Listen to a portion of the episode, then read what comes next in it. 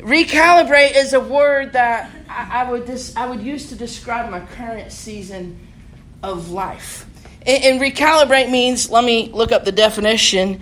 It means this. There's multiple definitions for calibrate, but the one that fits today is this: to standardize by determining the deviation from a standard so as to ascertain the proper correction factors. So I'm going to break that down for you and I, okay? And I don't know how it fits in science or whatever because I never attended Cornerstone and I'm not that smart. But basically, to recalibrate something means to take something, like it's a tool or a measurement or something, and to acknowledge, okay, this thing has gone off course. Here's the standard. So we need to remeasure it and put that thing back in its proper place. And the easiest way I know to describe that is like, you know how when you go through the automatic car wash, and some of you aren't driving yet, you'll experience this panic one day soon enough. And there's like a treadway where your tire goes, right? But it's like one tire. Man, it stresses me out every time. And you line it up, and they're like, come on. And they're like, slow down. Come on, slow down. And the whole time, man, my pits are just sweating in my car because I think that somehow if I miss that one tire track, it's going to totally misline everything, like totally jack my car up, right? But when you're driving that car and you miss that track, you can feel it, right? Like something's not quite right. Well, I think that's true in our lives, in our walk with the Lord, where we can pause and acknowledge, okay, something is not quite right. And that has been the last 2 months of my journey. And I'm going to explain some of that today, but I'm going to share a story with you guys that you've heard a million times. You've probably taken a Bible class on it here before, and you could probably do a much better job at presenting it than I could. But I want you to listen like you've never heard before, because I believe that God wants to recalibrate you and I today in the kindest, gentlest way. So we're going to start with Psalm 1. Psalm 1, the first three verses.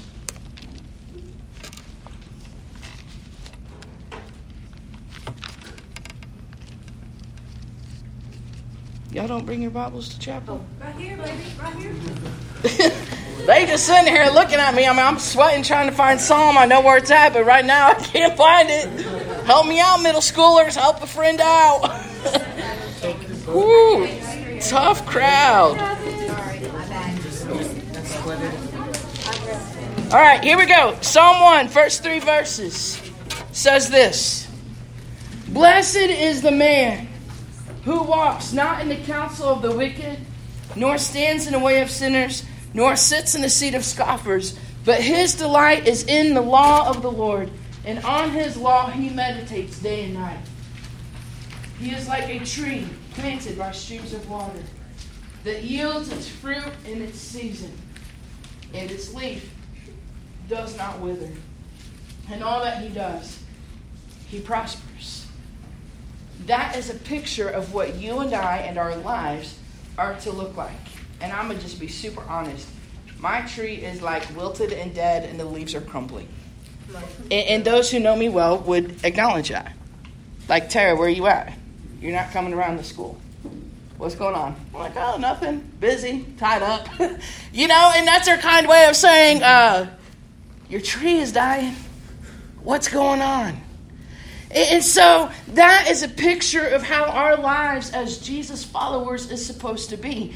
So the question remains is, what remains is this: either God's word is not true and we have the biggest lawsuit on our hands, or we need to be realigned or recalibrated to the truth of things. Does Psalm 1 through 3 reflect your life? Think about your life for a minute. Don't answer out loud, but think about your life.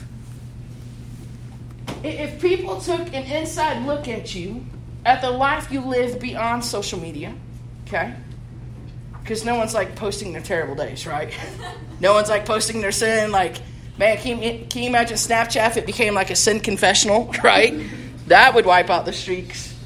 But if people took a snapshot of your life and the parts of your life that nobody knows about, would they say that you are like a tree planted by streams of water who yields fruit, good fruit, and whose leaves never wither? I love trees.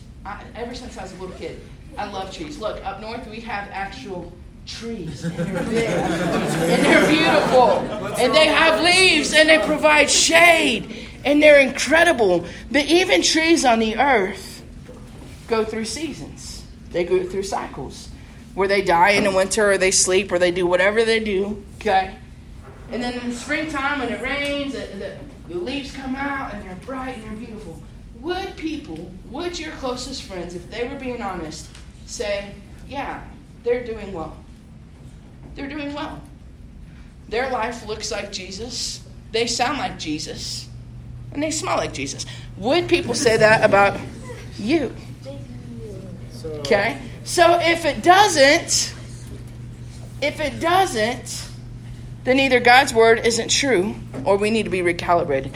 We're going to talk today about Shadrach, Meshach, and Abednego, and I'm going to call them Shad, Mesh, and Abe for short. And this is in Daniel chapter 3. And basically, for the sake of time, I'm going to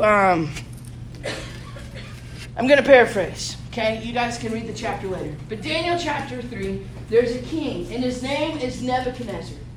And he builds this giant statue made of gold. I mean, giant. And he calls everyone to town because he says that everyone who is there must... I'm thrown off by the PJs over here, man. Y'all are killing me. Someone should have warned a friend. Wow, I just got to stay over here. I'm seeing like basketball stars in these PJs. I just want to laugh. I'm just hanging out with you guys today, okay? And so King Nebuchadnezzar builds this giant golden statue, and he says, look, when you hear the music, when the big band comes out and plays their music, everyone must bow down and worship this statue. Now, there was, like, everyone and their mama was there. Governors, royalty, famous people, not famous people. Everybody was there. And not just from that town, but from the surrounding area. It was like a marching band competition with a giant gold statue. And the one rule is when the music starts, everyone is to bow down and worship. Except Shadrach, Meshach, and Abednego were there. And so Shadrach, Meshach, and Abednego had a choice. See, you and I always have a choice. We will either choose to obey God or we will choose not to obey God. It's that simple. And no one can take that choice for you. You are 100% responsible for your choices. I am 100% responsible for my choices. Shadrach, Meshach, and Abednego had a choice. Would they listen and do what God said? And God says, you shall have no other gods before me. Or would they listen to what the king said? After all, it wasn't just some goofball in the crowd who said, hey, why don't we just bow down to the gold statue? It was the king. And back in Bible times, you know who had the power? The king. Not the principal, the king. And so Daniel, Shadrach, Meshach, and Abednego are conflicted, and they have a choice. So the music starts.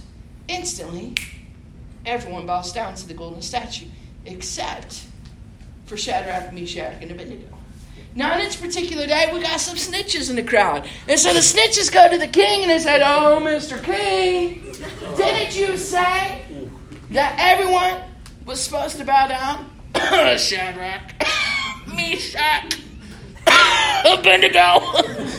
And the king's like, yeah, I did say that. And the snitch said, wow, there's these three gentlemen. I mean, we don't want to really point fingers, but those three guys over there didn't bow down. And so the king said, bring him here. And he said, okay, Shadrach, Meshach, and Abednego, is it true? Don't she hate it when people start a conversation like that? Is it true? Is it true that you didn't bow down? And the three guys said, yes, sir, it is. And the king said, okay, I'm going to give you one more chance. As if that's going to change anything, right? Yeah. Right. King says, I'm going to give you one more chance. And so the music plays again. The band starts playing. And everyone, thousands of people, it must have been a sight to see. Everyone instantly bows down. Except for Shadrach, Meshach, and Abednego. The king is ticked off. Now, before I tell you what happens next, here's the thing. If you don't acknowledge God as God in your life, then you will be the one bowing down to a golden statue. If you don't acknowledge God as God in your life, then you're going to be the one bowing down to some false idol in your life. And a lot of time, the gods that we bow down to is self, right? Like, I care more about what Tara wants than what God wants. Too honest. Pride, image, your social media, your accomplishments, your sin that you think satisfies but it actually doesn't. If you refuse to bow down and worship God for who he is, then you will spend your entire life worshiping someone else who is not worthy. There's no plan B. That's just fact of the matter. And so Shadrach, Meshach, and Abednego refused to bow down because God was their God. And the king finds out and he gets ticked. And he's so mad, he orders them thrown into the fiery furnace. And they don't have flame retardant clothing on. You know what I'm saying? Like, there's no free bag of marshmallows to take with them into the fire. And if that's not bad enough, the king says, turn it up 7 times hotter. 7 times. And the Bible says that the furnace was so hot that the king's men, the big men who tied up Shadrach, Meshach, and Abednego. I mean, can you imagine what that was like? Excuse me, sir, that's a little tight on my ankles. You think you could loosen it up a little bit? I'd like a little wiggle room. You know, like, what did that look like? How did the conversation go down? But anyway, it says that the furnace was so hot that the king's men who threw the men into the fire instantly caught on fire and died. Now that was a horrible, terrible, no good, very bad day for those gentlemen. Just saying, I don't think they woke up that day thinking, we're going to die today doing our job, right? Like, was that on the job application? Side effects, maybe caught on fire, you know? And so Shadrach, Meshach, and Abednego are thrown into the fire. Now this story would play out entirely different if the story ended this way. And a short time later, all of the people at the festivities, after bowing down to the golden idol, smelled something foul. And the king looked, and Shadrach, Meshach, and Abednego were dead. Oh. And the people continued to bow down to their golden statue. And life moved on. This story would be entirely different if that's how it played out. But that's not how it plays out, because it says that the king looked and he saw not 3, but 4 people in the furnace, and not bound, but walking around. And he said, hey, didn't I throw 3 people into that furnace? Well, people are like, yes, sir. I mean, the whole demeanor of the atmosphere has changed, right? Because now people have died. And there's people in the furnace, and the king is ticked off. So we've gone from rah-rah, system ball, everyone's bowing and happy, to like, it's like funeral, morgue, awkward. I'm not going to tick the king off, like, but I'm sure people are getting tired of bowing down, because if you stand up, bow down. And there had to have been people in that crowd that day who were like, why are we bowing down to a gold statue? You know, I'm just saying, like, they could have all been that dumb, like, oh, yeah, gold statue, you know? And so the whole environment, the whole atmosphere is just kind of whack at this point. And so the king says, hey, didn't I throw 3 people in there? Like, yeah. He's like, well, there's 4. Pull them out. And it's phenomenal. Because the Bible says that their hairs were not singed. Their clothes were not touched by the fire, and they didn't even smell like smoke. You know what I hate about a bonfire? I hate the after smoke. You know what I'm talking about. You could stand back 200 feet from a bonfire because, like, smell's really important to me. I don't like to smell bad. Like, I base all of my decisions on smell factor. So if you're not my friend, it's because you smell bad. I'm sorry. But, well, not entirely honest, just partially. Just kidding. But smell is a big deal to me. Like, I don't care what the shampoo does to my hair. The question is, how does it smell? Same thing with detergent. I purchase my detergent based entirely upon smell. Stupid, I know. It is what it is. But I hate smelling like a bonfire. And there could be a bonfire, and I'm going to stay at 200 yards away, right? and I'm going to go home and reek like bonfire. And then my whole room smells like bonfire. And I'm like, like, I didn't want to smell like bonfire. So the fact that 3 men were in the furnace with flames, flames that killed. Burger King, have it your way. They flame broiled the king's goat. That was so rude, Tara. That was so rude. This is what happens while I stay on my nose. They didn't smell like smoke. And so the king says this.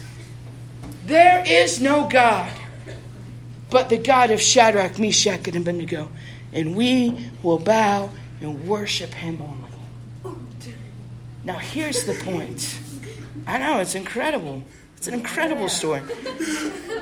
But here's the point. And this is what I don't want you to miss. The purpose of the fire was never to consume Shadrach, Meshach, and Abednego. The purpose was to refine them. Fire refines. Refining means it draws out the impurities. It takes all the wrong things out. And I'm not telling you anything you don't know, but life is difficult. And you're going to go through difficult things. And the majority of the difficult things that you're going to go through is because of your own stupid choices. Sin is wrong. Sin hurts. Sin always keeps you longer than you want to stay and costs you more than you want to pay. Just trust me on this. It's a dead end. Been there, done that. 37 years in. It will never satisfy. But there are times that you are going to go through things in life that are hard and difficult, and it's because of other people's choices and sin. Or it's just because we live in a fallen, broken world. So when someone you love gets diagnosed with cancer, you have a choice. You're either going to trust God in the midst of that pain and in the midst of that difficulty and in the midst of that journey, or you're not. But for Shadrach, Meshach, and Abednego that day, death seemed inevitable, right? Like there's no plan B. Because they even told the king, and I missed this, but they even told the king in verse, I think it's verse 18. Let me start in verse 17. If this be so, this is when the king said, is it true you didn't bow down? And they said, sir, with all due respect, we don't really need to answer you in this, but yes, kindly, sir, we didn't bow down because we serve the one true God. And the king's like, man, you better bow down or I'm going to throw you punks in my little pit over there. And so they said this, verse 17, if this be so, our God whom we serve is able to deliver us from the burning fiery furnace. And he will deliver us out of your hand, O king. And then 3 of the most powerful words in the entire Bible in verse 18.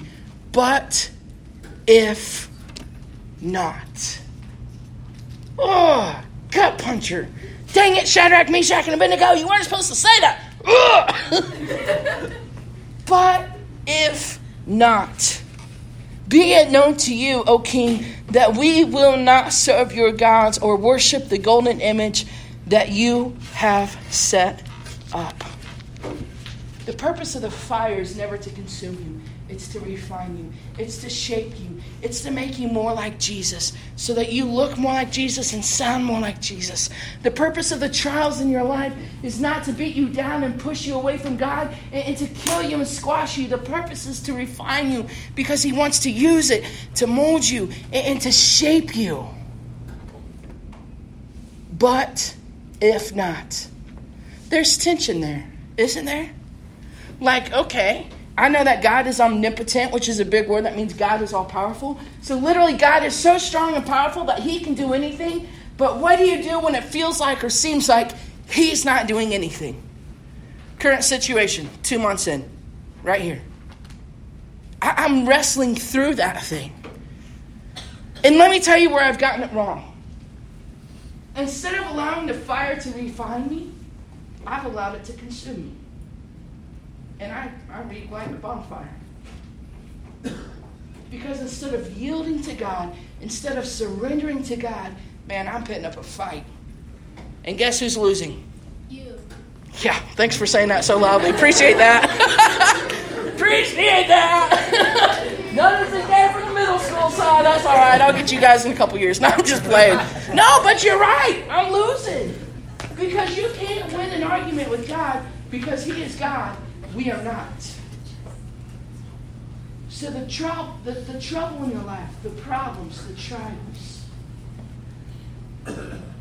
God doesn't allow you to go through that because he doesn't care and because he doesn't love you or because he's so far off and distant and too busy with everyone else's problems that he's kind of written you off like, oh, figure it out. You know? It's to refine you. But if you don't surrender to that process, you will die by the fire. Death seemed inevitable for Shadrach, Meshach, and Abednego. But who lived in the end? Shadrach, Meshach, and Abednego. And not only did they live, but other people got to know and experience who God was, that he was the one true God, and he was good in all things because of how they responded to the fire. But when bad times come in our lives, what do? Deuce out, right? Quit going to church, start cussing, start listening to bad music, whatever. Fill in the blank with whatever your sin flavor is. Right? But here's the point. How you and I respond to difficulty in our life will either put God on display or it won't. Either people will look at our lives and say, wow, there must be a God. And I want to know what Mrs. Mathis believes. Because I know she's having a bad day, but she's still being joyful. I want to know what Coach Bird has. Because she's always praying for people. And she's just a human like me. What is it? How you respond to the difficulties in your life will either put God on display or it won't. And here's the biggest test. You ready? And I'm finished after this. Here's the biggest test. Can you say these three words? But if not. God can do anything, but if not. God can rescue my family, but if not. God can help me overcome this sickness or this illness, but if not. If you can't say those three words with complete honesty, then the fire is consuming you. I can't say those three words honestly today. I want to. But if I'm being really honest, which is what I do at Cornerstone, because it's the most annoying, beautiful thing in the world, I'm having a really hard time saying those things. Because the one thing I have begged God to do my entire life, it seems like he's not doing. And I'm mad. So this is how the conversation has gone. Ready? Okay, God, if you're not going to do something, I'll be glad to do something. Excuse me. You know? Like I'm going to do anything. Like I have the wisdom or the power to change anything.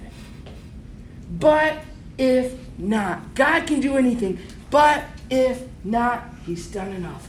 But if not, I'm going to stay the course. But if not, I'm going to keep praying. But if not, I'm going to keep showing up. But if not, I'm going to keep loving them. If you can't say those three words with honesty, then you have not surrendered to God. And that fire will consume you. How you respond to the difficulties in your life will either put God on display or they won't. When everything is at its worst, we can trust two things. There is still life, and God is still working. There's still life, and God is still working. How will you respond to that? Can you say those three words? And if you can't, then what is holding you back?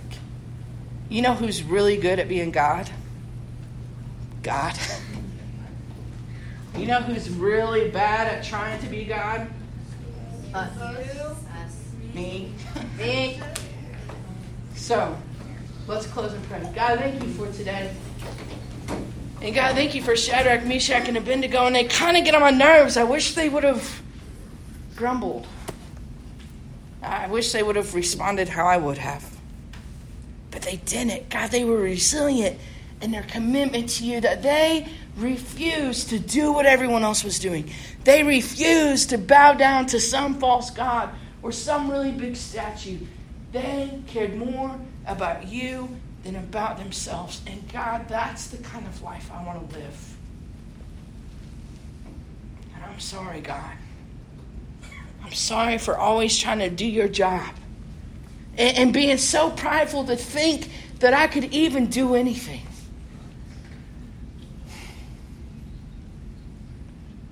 But if not, God, help us to embrace those words.